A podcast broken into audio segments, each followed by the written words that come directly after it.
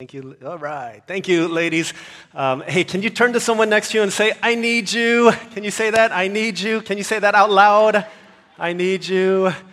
We are three strands. I need you, my friend, my brother, my sister. And then can you turn to someone else and say, Let's pray. Let's pray. Uh,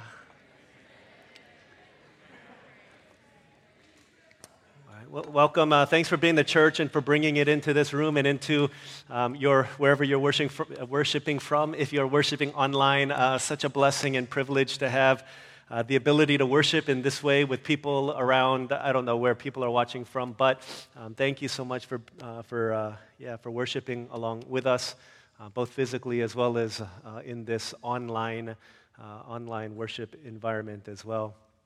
we are um, continually studying the book of Proverbs. Manny was my 11 year old daughter was looking at my uh, at my sermon as I was typing away, and she's like, "You're still going through Proverbs?" I was like, "Yeah, we're we're still in Proverbs because there are many areas of our lives where uh, we still need the wisdom of God to touch us." Amen. All right, good, good.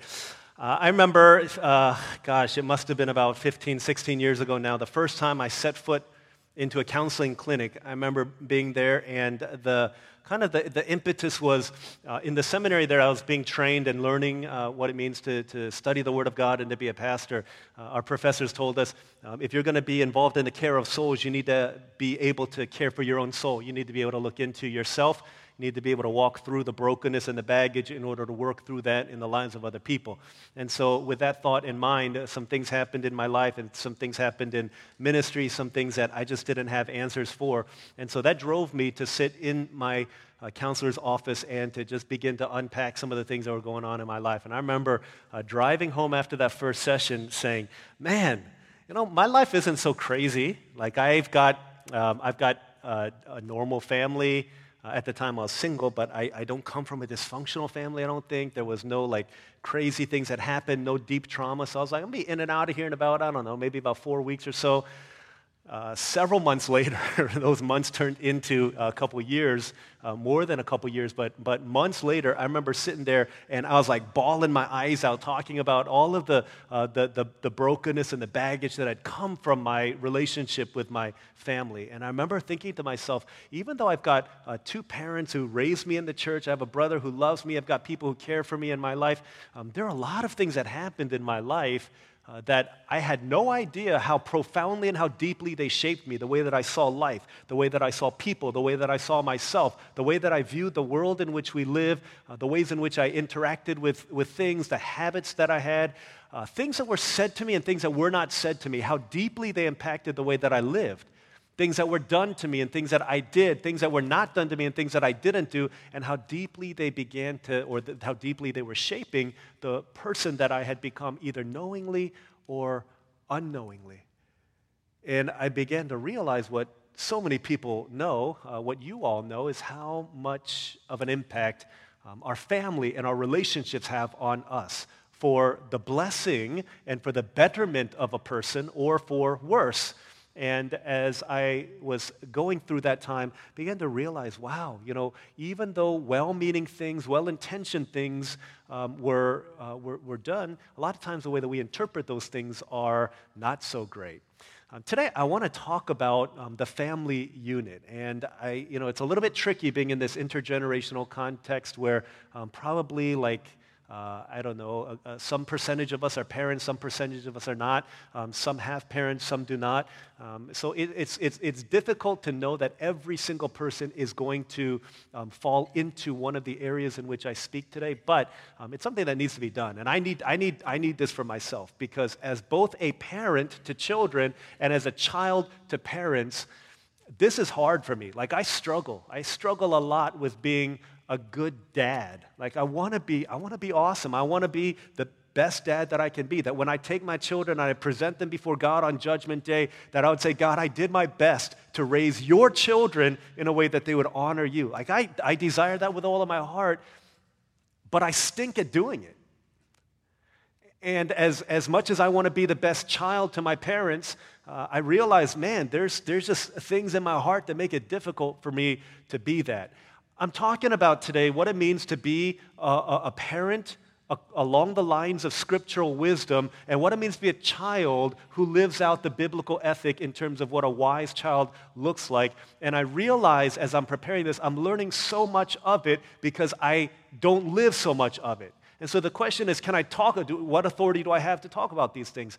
Well, the reality is I don't really, which is, uh, well, well, I don't know what you think about that, but here's, here's the reasoning. My professor in seminary told me, should, or told us, should we preach only on the things that we are living out? If that's the case, then we would be preaching far fewer sermons, and the sermons would be far shorter than they are. But there are things that we need to hear as a church, isn't there? Things that we need to hear as a world, as a people of God living in the world, that quite frankly, we don't have a corner on it when it comes to obedience. We struggle through. And so, what I want to present to you is just my honest self to say, okay, here's what the Word of God is going to say. I struggle to do it. I'm trying to do it. I want to do my best to do it. And probably so are we all together in this. But how can we live out our calling as parents and as children in the world that God has, to, God has called us to live in? There are over 50,000 books on Amazon. If you Google, parenting books on not Google. If you am on Amazon, you search parenting books, 50,000 results will show up. If you type in Christian parenting books, 10,000 hits will come up. What new thing do we have to add to this? Nothing new. What we're going to do is look at ancient wisdom, right, from the source that I think is more valuable than a million Amazon books combined. We're going to look into the teachings of Scripture from the wisdom of Proverbs, hearing from Solomon. You remember Solomon, this cat had 700 wives. He had a lot of kids, so he knew a thing or two about parenting. We're going to look at Proverbs chapter 22. Whether he did it well or not, he gives us some good insight. So we're going to look at several verses today. We're going to start at Proverbs chapter 22, verse 6, and then we're going to look at verse 15, and we're going to flip through uh, several different passages here to try and gain a little bit of wisdom as it relates to the call. I, again, I can't say everything about anything, or you'll end up hearing nothing. And so I just want to give us a couple things that we can hang our hats on and we can walk out of here feeling like, I, okay, I think I can take this with me. Proverbs 22 6, a thought first for parents and then a thought for children. Okay, here's the first thing uh, train a child in the way he should go, and when he's old, he will not turn from it. Okay? Train a child in the way he should go, and when he is old, he will not turn from it. Here's the first thought for parents. The goal, your goal as a parent, is to raise wise children. Okay, that's our goal. As parents, as pre parents, okay, tuck this in the back of your mind. My goal as a parent, my goal as an aunt, my goal as an uncle, as a spiritual parent is I am trying to raise wise children. You know how in different cultures, okay, in different cultures, we value different things as parents. Right? The goal of a parent in different cultures is different based on where you grow up, around the society in which you live. In Asian cultures, and again, not everyone here is Asian, but a lot of us are. In Asian cultures, what we prize is a, a studious and a smart child in order that they might be successful when they go to work, right? That's what we prize. That's why we oh, you got to study, you got to do all, you got to, you know, make the grade, you got to get into that, that, that college in order that you can get a good grade. We long for our children to be smart. And for Asian people, whether you go to church or not, whether you're a follower of Christ, whatever religion you, uh, you profess, the reality is that for a lot of Asian parents, that's what we value. We value smarts in the Netherlands, and I, I, did a little bit of study. I didn't specifically study, but I studied the internet and I read this study that said in the Netherlands, okay, any of you, I don't know if any of you are Dutch here, but in the Netherlands, one of the things that parents prize is uh, not smartness. In fact, they surveyed all of these parents and they asked them, What words would you use to describe your child? I think for many Asian parents, the word we might describe is smart. because we value that. We want them to be, whether they are or not, we want them to be smart. But in the Netherlands, the word they use, the word smart, shows up only one out of every 10 parents. Isn't that crazy? What do people in the Netherlands, what do parents in the Netherlands value? Here's what they value they value physical well being, physical health. The physical health of the child matters. The goal of parenting is to raise a physically healthy child. And so the things that matter are are you sleeping? Are you eating? And is your environment a physically con- uh, environment physically conducive to your health? Is it safe? Is the air quality index good? These are things that parents in the Netherlands value. Isn't that wild? Like, if you're not uh, from the Netherlands, if you're not Dutch, you're like, dude, that's kind of strange. But they probably think Asian people are strange. You value being smart in a kid? That's wild. Very interesting. In Spain, okay, uh, in, in Spain, one of the things that they value above everything else is that the child becomes a socially responsible and socially savvy human being. That's why they say they will let their kids stay up until 9 o'clock, 10 o'clock, 11 o'clock at night, hanging out with other people. Hey, don't you worry that you're going to miss school? Well, school's not that important. What matters to us is that they're able to interact socially, to have social standing, to make friendships, to be able to talk with other people. That's why when you go to certain Spanish places, Spanish speaking places, you say the city here never sleeps. You drive through town at 2 in the morning and you've got people hanging out, not just adults, but you've got children hanging out because parents in Spain, and I don't know if this affects every Latino culture, but in Spain in particular, they value the fact that their children are able to interact socially with other people. What your goal is as a parent will determine how you parent. Well, the Bible tells us a different story. What does the Bible tell us? What is the goal of parenting according to Scripture, according to the wisdom of the book of Proverbs? Here it is, verse 6. It says, Train your child, train a child in the way he should go, and when he's old, he will not turn from it. The way in Proverbs, there's two ways there's a way of wisdom, there's the way of folly. Train a child in the way of wisdom, and he won't turn from it when he's old. What does the book of Proverbs say the goal of good parenting is, the goal of biblical parenting is, it's that you cultivate, you raise a child who's able to be wise so that they can live a life of wisdom in the world in which we're called to live.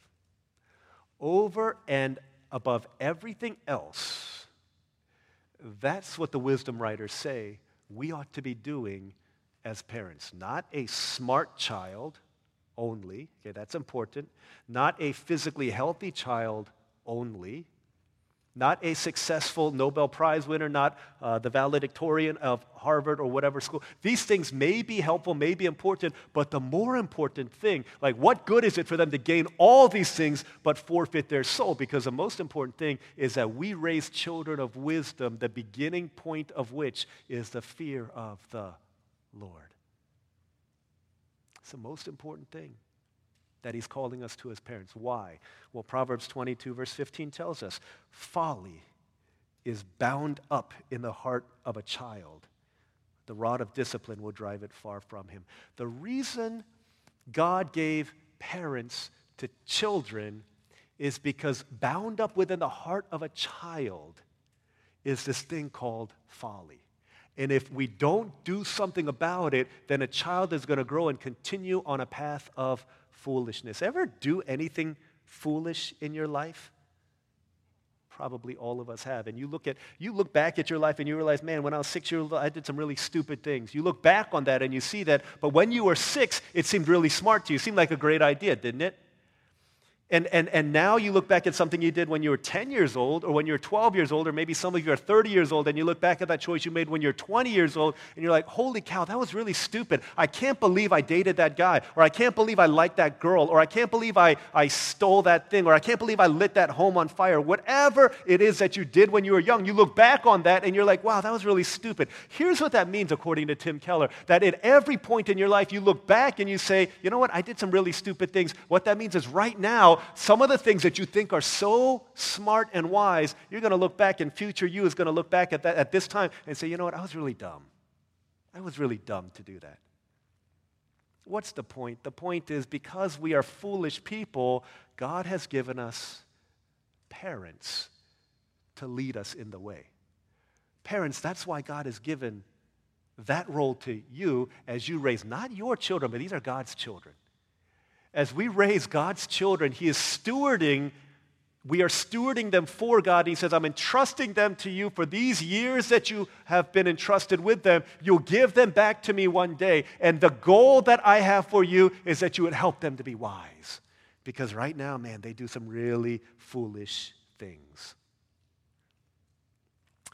I think of all the foolish things I've done in my life, and I don't want to talk about them because it will make me sad right now. But we do a lot of foolish things. And so, what does God say? How do we, how do we deal with the foolishness? Well, there's a couple ways, couple things that we do. And these are two things, just uh, of, of many, many, many, many things that the Bible and that Proverbs says. But here are two things that parents can do. Number one, um, discipline. Discipline. Because we're children are foolish, parents are to discipline them. Look, folly is bound up in the heart of a child, but the rod of discipline will drive it far from him. The reason God calls us to discipline our children is to drive the folly from that child. Here's what discipline does and does not do discipline pushes foolishness and wickedness away from a child, it does not cultivate goodness within them. In other words, uh, discipline deals with the negative, with the folly. It doesn't pour into them the positive. You can't correct children in discipline. You cannot discipline children into good behavior. You can only discipline them out of the negative behavior. This is what Scripture is saying. And so, because we're prone by nature to do things that are foolish and wicked and evil and sinful and hurtful, discipline drives that away from us. In uh, Proverbs 13 24, one of the more famous and controversial passages of Scripture, Proverbs 13 24, this is what it says. It says, He who spares the rod hates his son, but he who loves him is careful to discipline him. Most, well, I, I, don't know about most, but many people would interpret the rod to mean physical punishment, right? Correction. We've got to spank them. In Korean, we've got to give them the memme time. You've got to spank them in order to discipline them. And then there's some who say, well, you know, when Jesus is the good shepherd, Psalm 23, thy rod and thy staff, they comfort me, it's a little bit of a different picture. I, either way. Should you spank, should you not? I think that uh, requires a lot of wisdom. I think there's a place for it, uh, and I think that uh, not everyone should, because you have to know uh, uh discipline ought never be done in anger, um, because then discipline. Many parents, can I tell you, in the name of Proverbs 13 24, have abused their children. I'm only doing this because the Bible says, spare the rod, I'll spoil the child. And therefore, I'm going to discipline you, and I'm going to discipline you. And sometimes in their anger, parents have gone too far. And there are times where children who say, My Bible believing, scripture memorizing, scripture quoting parents beat me in this way.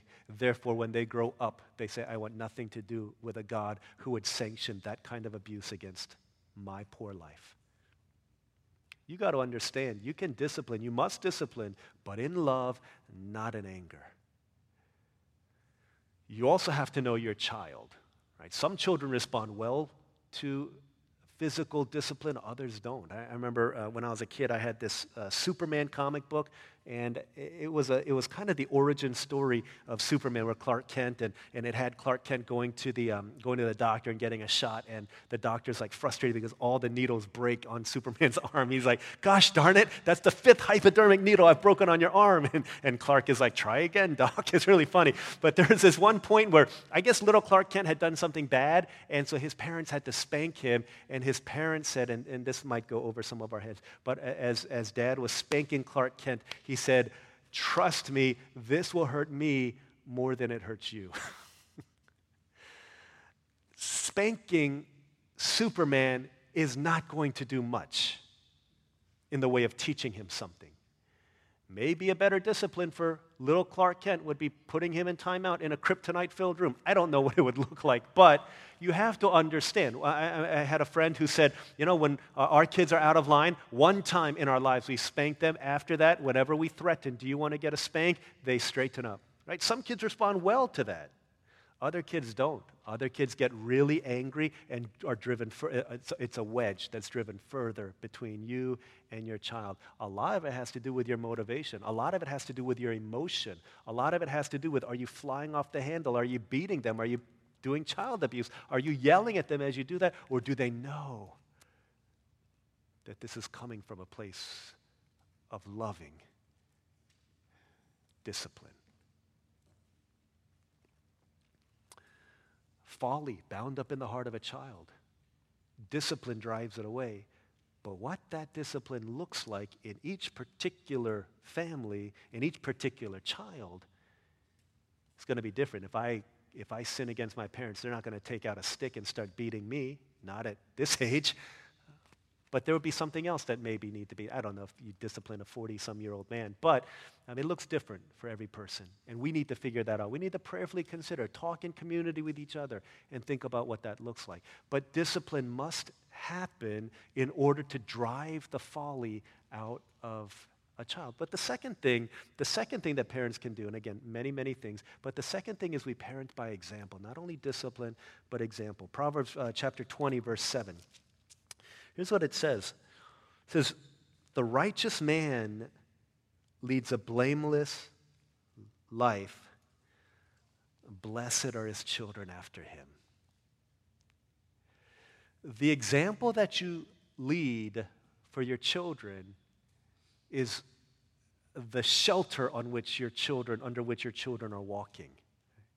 It's an example that you say uh, that you said. Any person of influence, any teacher, any parent has probably heard this. They say more, much more will be caught by your example than taught by your words.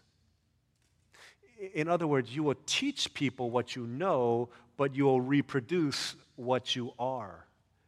Because our kids, whether they want to or not, will follow our example. Whether they know it or not, are becoming in large parts who you are as a parent. So here's what he says the, the importance, the absolute vital uh, importance of the example that you set says, The righteous man leads a blameless life. After him, man, your kids are going to be blessed. That's powerful. What do you do when hardship comes, when pandemic strikes, when you're with your kids 24 7? Do you become a better person? Do you become a worse person? Obviously, most of us will become worse people. But when you realize that, do you get bitter, upset, angry, caustic, mean, intolerant? Or do you grow out of that? Do you repent? Are you quick to say sorry? And hey, let's make this better. In times of challenge, do you panic? Or do you pray? What do you do? Do you pout or do you praise? Do you worry? Do you worship? Because by and large, what you do as parents, not only parents, as teachers, as house church shepherds, as leaders, as disciple makers, as mentors, how you respond is the path that you're carving, creating, making for those who come behind you. Blessed are the children of the righteous, whose walk is blameless. They find blessing in that place.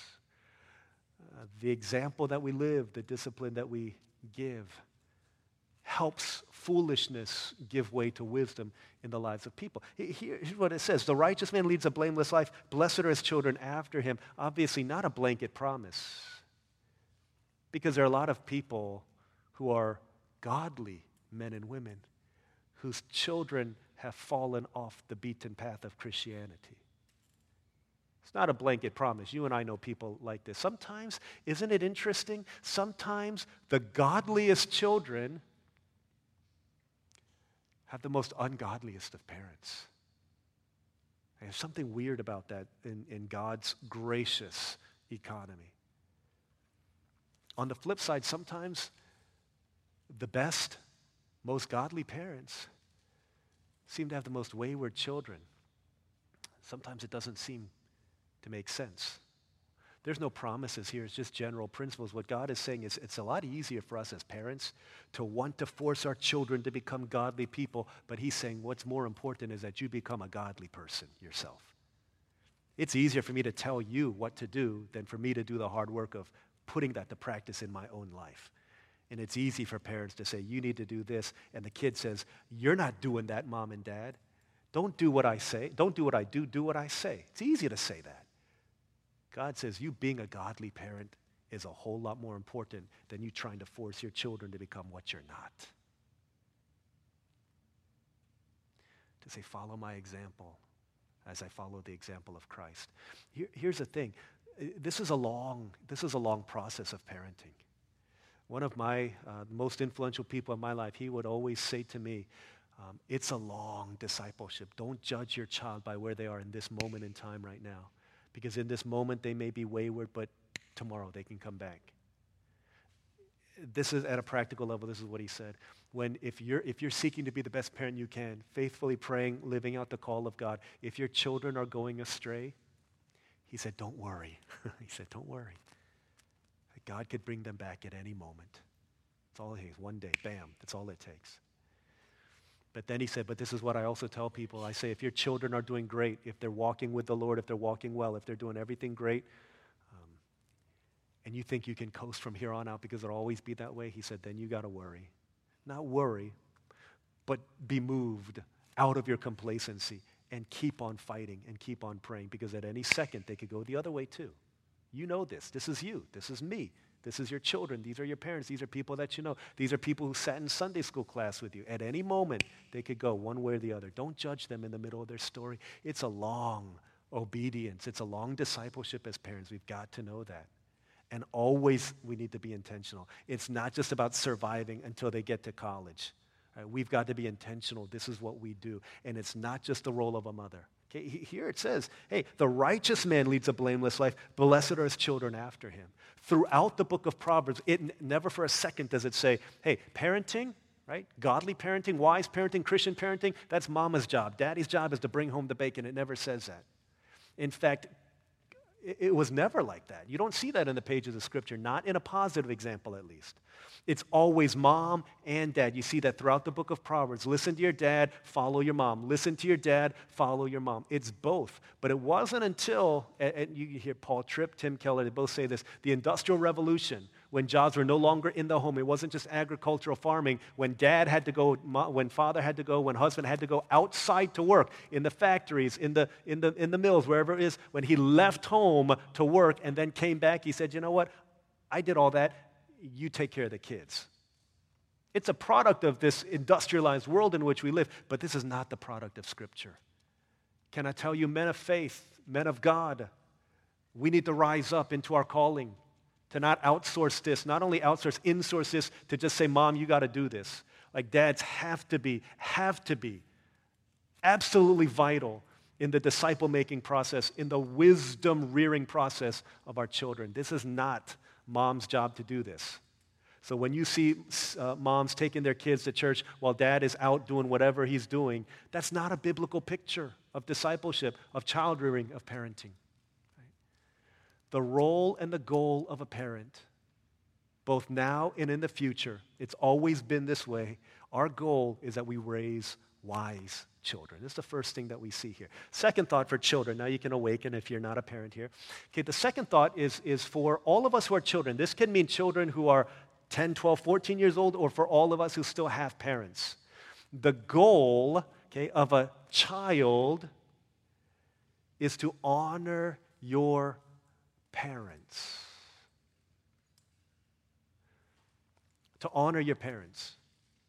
Okay, that's from God's 10 things that he said this is, this is how the world is set in motion 10 things that you should and should not do in the 10 commandments he says one of them is to honor your parents see this is challenging because especially as, as our view of parents our parents changes through the years when you're when you're like a baby you don't know anything Mom is everything. Dad, you hear his voice, and okay, maybe dad is, is the second best thing, but mom is, is definitely the ultimate. But as you grow, you begin, and you begin to, to learn, and you begin to have a view and a sense of the world. At about four, year, four years old, you begin to say, you know what, my mom and dad, they know everything. They know everything. My dad can beat your dad up. My mom is, can cook better. They're, they're everything. But once they get to about, well, six years old, first grade or so, they begin to realize, well, mom and dad know a lot of things. They know a lot of things. When they hit about eight years old, that's when kids begin to realize mom and dad don't know everything. there are certain things that, did you know? Definitely when you get to fifth grade, we realize we're not smarter than a fifth grader, and our fifth grader understands that also. And they're like, how come you don't know those things? When they become preteens, about 12 or 14, they're like, you know what? Mom and dad really don't know much. when they're 16, they're like, Mom and dad don't know anything. 17, it's like, who are mom and dad? Who is mom and dad? And then they go off to college and things begin to change. Your heart begins to change. Maybe, hopefully, it does. Or maybe it never went away.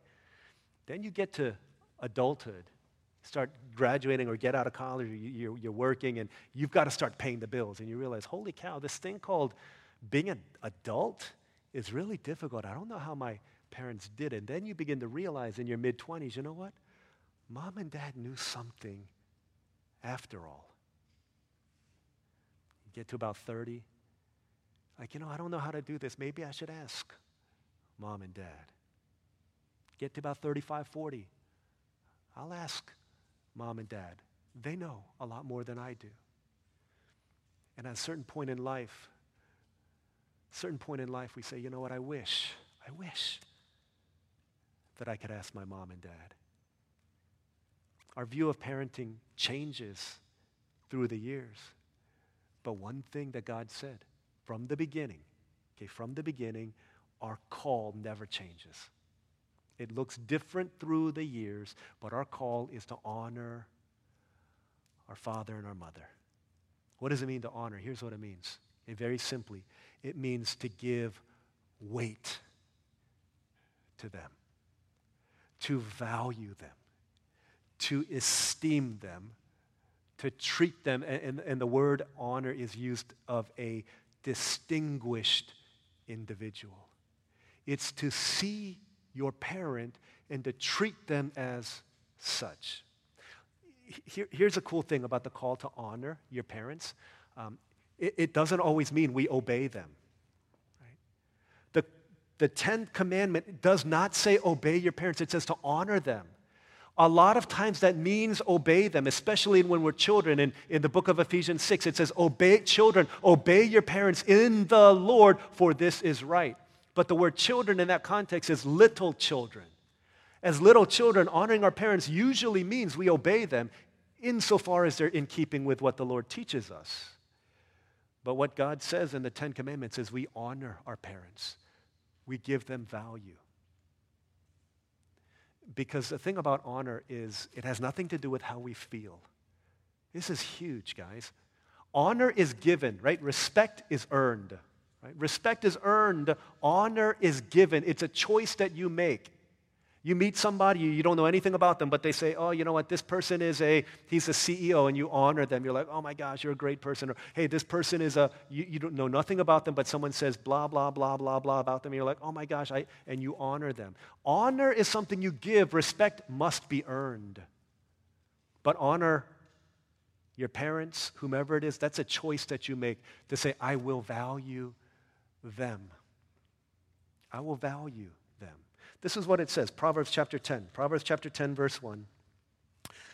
What does it mean to honor them? It says, Proverbs 10:1, a wise son brings joy to his father, but a foolish son, grief to his mother. Here's what it means to honor that. If the goal of parenting is to raise wise children, then the goal of children is to honor our parents. The way that we do that is by seeking to live a life of wisdom. This is what it means to honor our parents at a biblical level.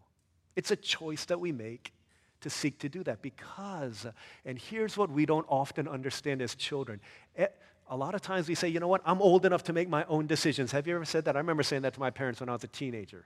It's like, don't, why, how are you telling me what to wear, where to go? I'm old enough to make my own decisions. How foolish was I to say such a thing? But I thought I was. My own decisions, these impact me, myself, and I, and nobody else. That's what I thought. Where do we hear things like that? We hear that in an individualistic culture.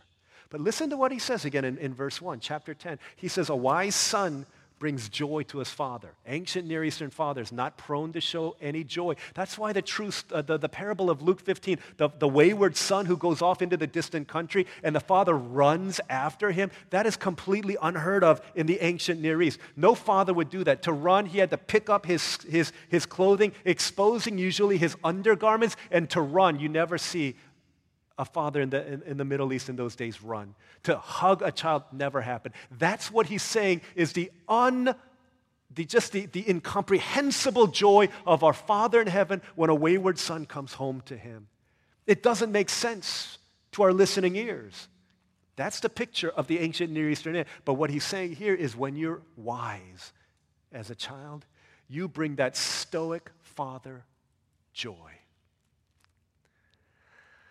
But when you walk off the path of wisdom, the mother that you love so much, the one who is emotional, a foolish son brings grief to his mother. You may have heard that a mother, a parent, can only be as happy as the most unhappiest child that they have. It's probably true in a lot of ways. You could have 10 kids, nine of them could be killing it. But if one son, one daughter is wayward, uh, that will affect the level of happiness that a parent has. See, understand this as children. Like your life is not just an isolated life that I live, I do whatever I want to do, I text whoever I want to do, I send whatever I want to send, I join whatever group I want to. It's not just about you. Do you understand that the heart of a parent is that when you're walking in wisdom, they find joy. When you're walking in folly, it breaks their heart. Last night at SNF, Saturday Night Fellowship for our youth, um, two of our house church shepherds, um, Hiroshima Michelle and Taiwan Matt uh, shared their journey of how God was real in their lives. Man, it was, I was sitting back there with my mask on, but there were several times where I was just, man, I was just like moved, moved to tears at God's goodness and His grace. And just how goodness was running after their lives. So powerful. One of the things that Matt shared um, was when he was walking on the path of folly, had strayed from the call of God in his life. Um, and I asked Matt if I could talk about some of, some of the things that he shared just because he said it is out there. But after college, um, he was living a life of, of drugs, of alcohol, illicit relationships, just things in, in the wayward, wayward path. And uh, certain, certain weeks, it'd be like five out of seven days out of the week, he'd be like drinking, getting, getting getting slammed, going to bars. And he said one of the, the most vivid and salient uh, memories that he had was one day he was going out. And, and you can hear Matt share this, but you could hear his mom share this story also. And you'll get two completely similar stories, but different perspectives. And one night, as, as Matt was going out to get drunk at the bar, she said, I want to go with you.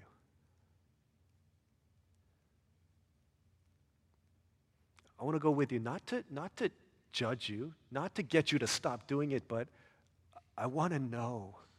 I want to know what you're feeling.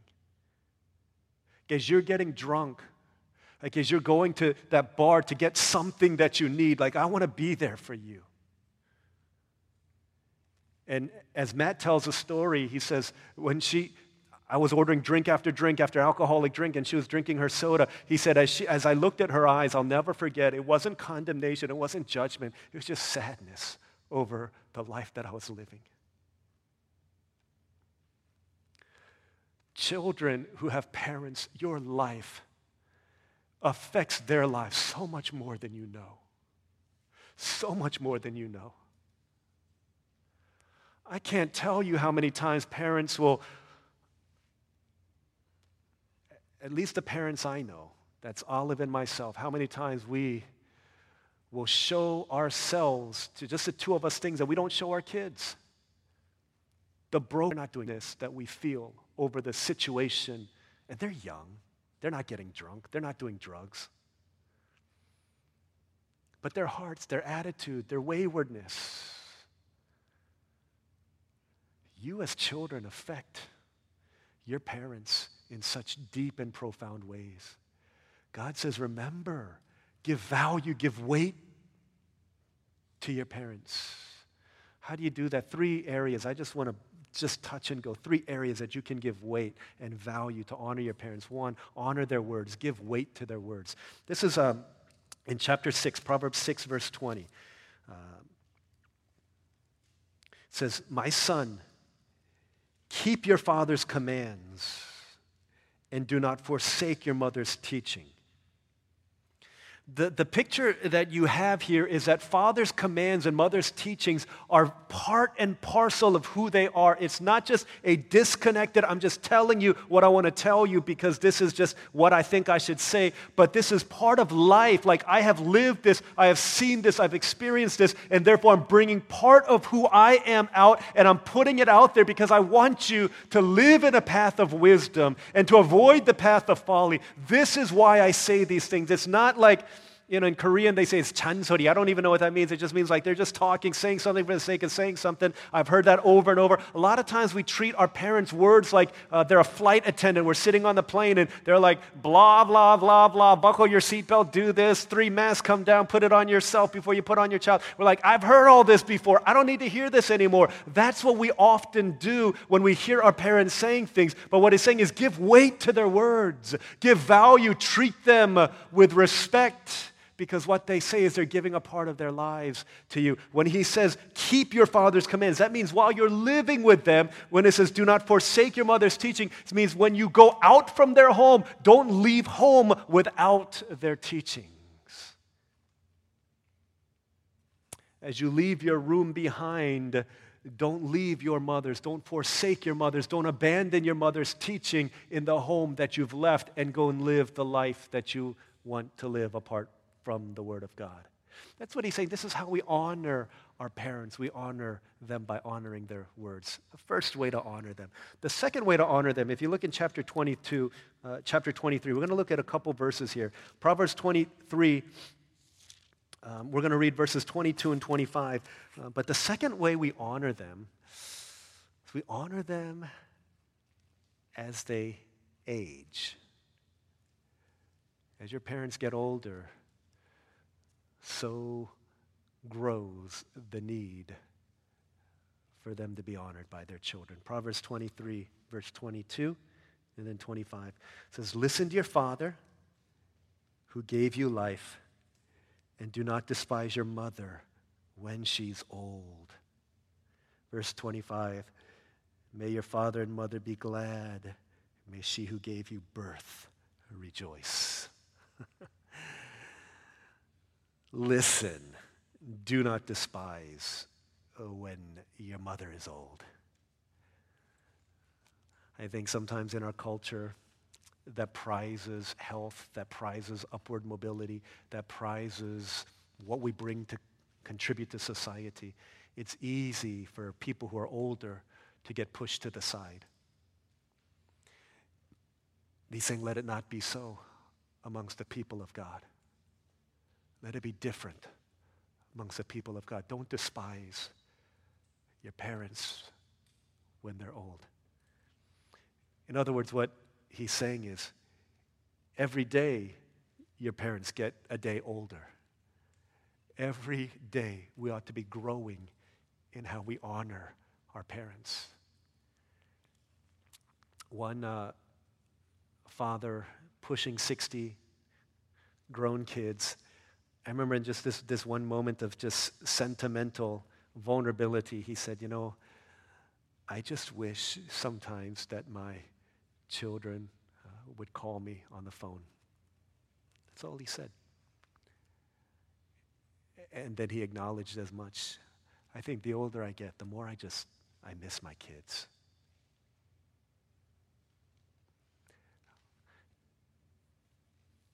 The power of a phone call, of a letter, even if it's done as a duty, has a way of reprogramming our hearts too when we see how they would respond to what we do.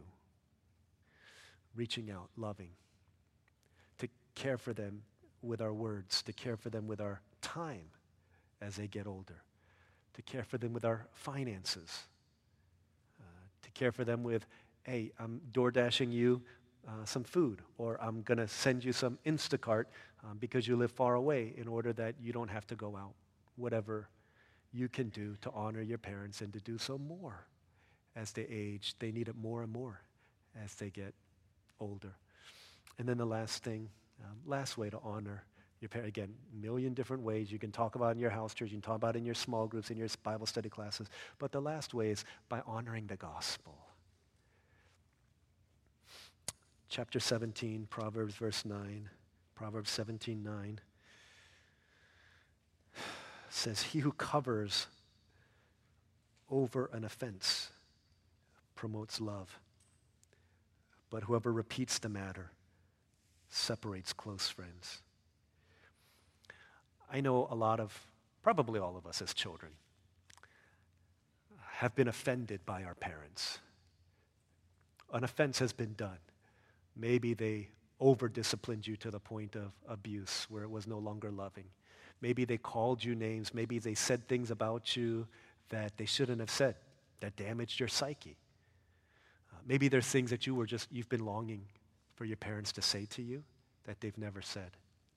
And you carry that and you hold that, and a wall has been erected. So when you hear a message like you got to love your parents, you're like, I want to do that, but some, I keep running into this wall. That wall is probably bitterness, unforgiveness that needs to come down in order for you to move towards those who you feel has, have offended you. He says here, uh, when you cover over an offense, it promotes love. A lot of us in here, um, this goes both ways. We're both children to our parents, and we're parents to our children. And I know, man, this is hard.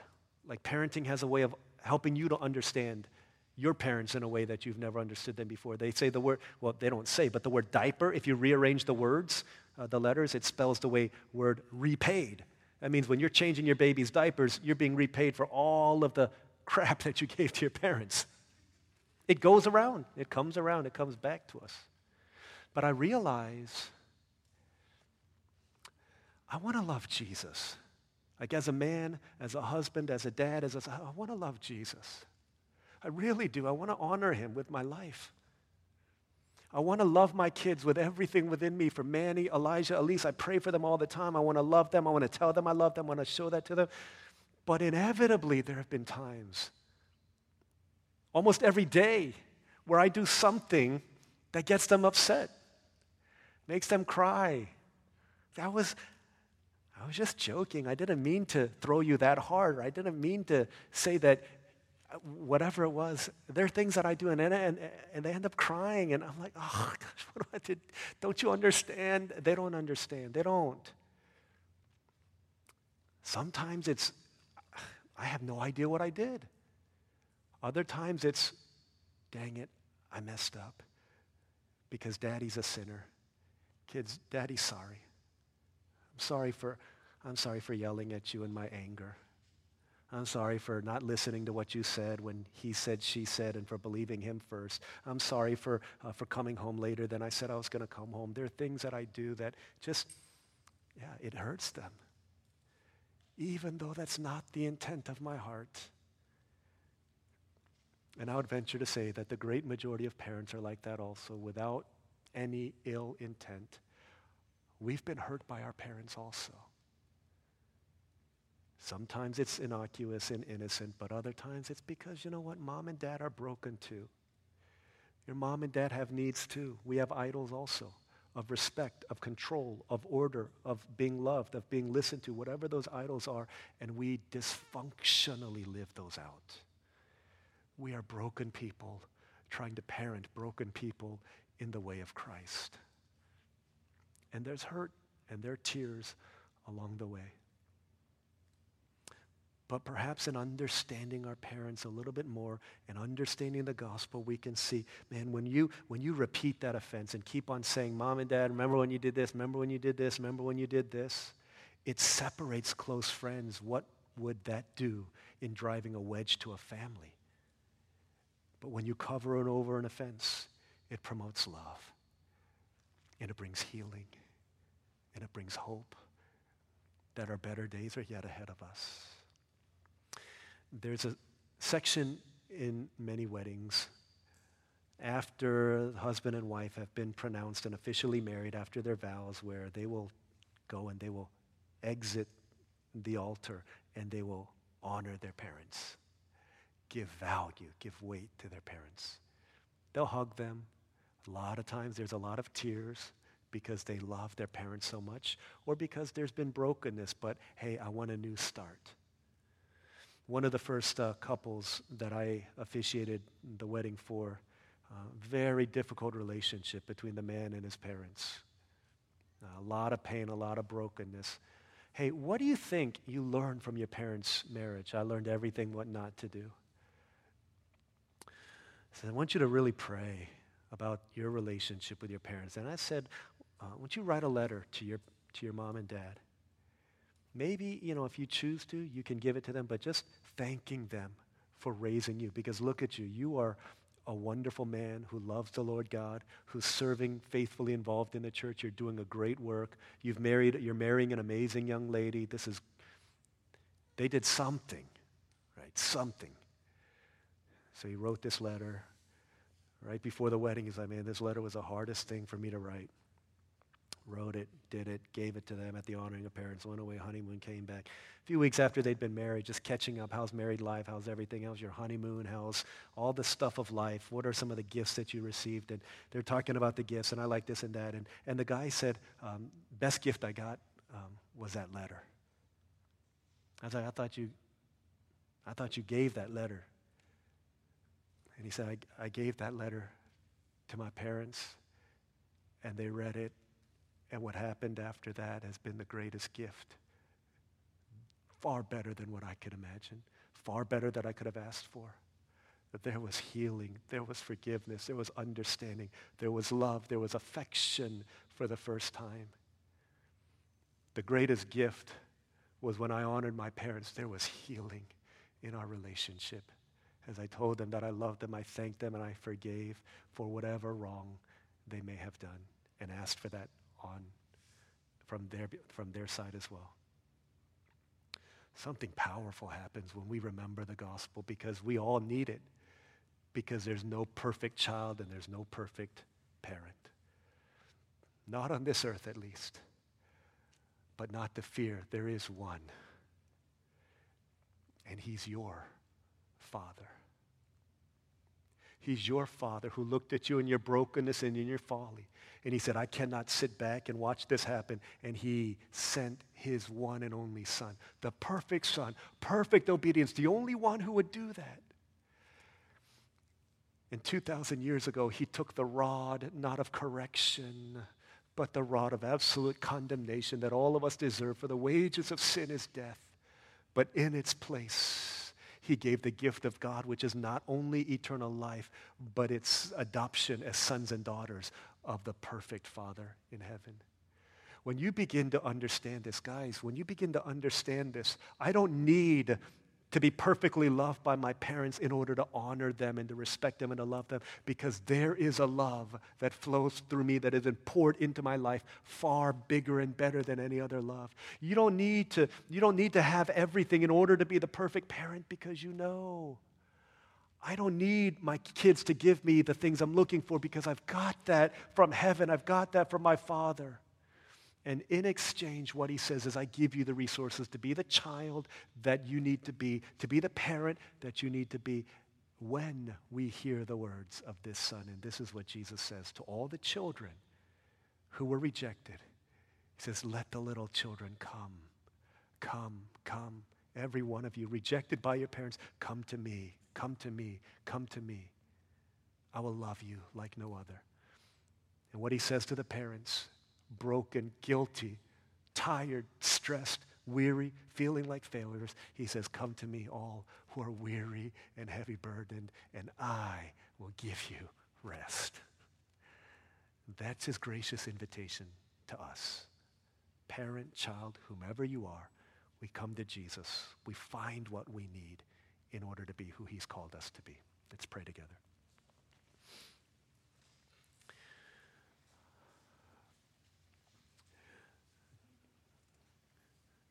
This morning, um, the invitation of Jesus is simple. It's just to, to do a, a simple dance with Jesus, a two step dance. First step, he says, Come to me. Bring your baggage, bring your hurt, bring your disappointment, bring your failures, bring your fears, bring your tears, bring your mess ups, bring your guilt. Bring all of that stuff. Bring it to me. Let me heal. Let me touch. Let me move in you. Let me fill you. Let me satisfy you with a love, with a respect, with a longing that no child could ever give, with a love that no parent could ever give. Come to me. First step, second step, as you receive. What does it look like for you to re engage in your relationship with your children, with your parents? What one step will you make today? Some of you haven't called your parents in a long time because you're so angry at the hurt that they've brought to you. Could you take that step to say, I miss you? I just wanted to hear your voice. In your heart, because you've been forgiven, to forgive them. So that a renewed relationship could potentially happen. May or may not but to know that you've honored the Lord in so doing. Maybe for some of you, you have your, your habit is to go into your room and just close the door, get on your phone. What about for this week? For those hours that you're together, put the phone away, re-engage, re-emerge out of your cave and spend time with your parents. Maybe for some of us as parents, is to put away the phone so that we can hear our kids tell us about the things that we don't really care about, but that matter so much to them. If we don't hear them when they share about what matters to them, they won't hear us when we share about what matters to us. Let's take one step first to Jesus. And then let's pray that we take that second step towards our family. Biological family, spiritual family friends, relationships neglected, whatever that might look like. Let's spend a couple minutes praying like that together. Can we do that? Let's come to Jesus. Let's find resources so that we can move towards our, our family members. Let's pray for a minute.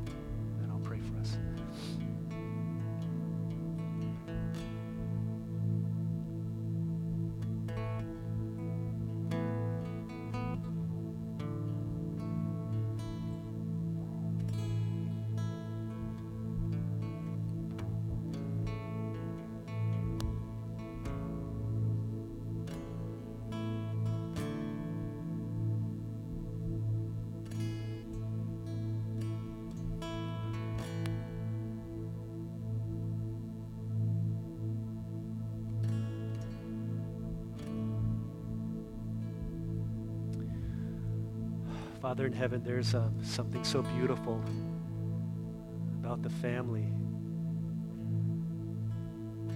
So breathtakingly beautiful about the family. The power to give life and to nurture, give hope and strength.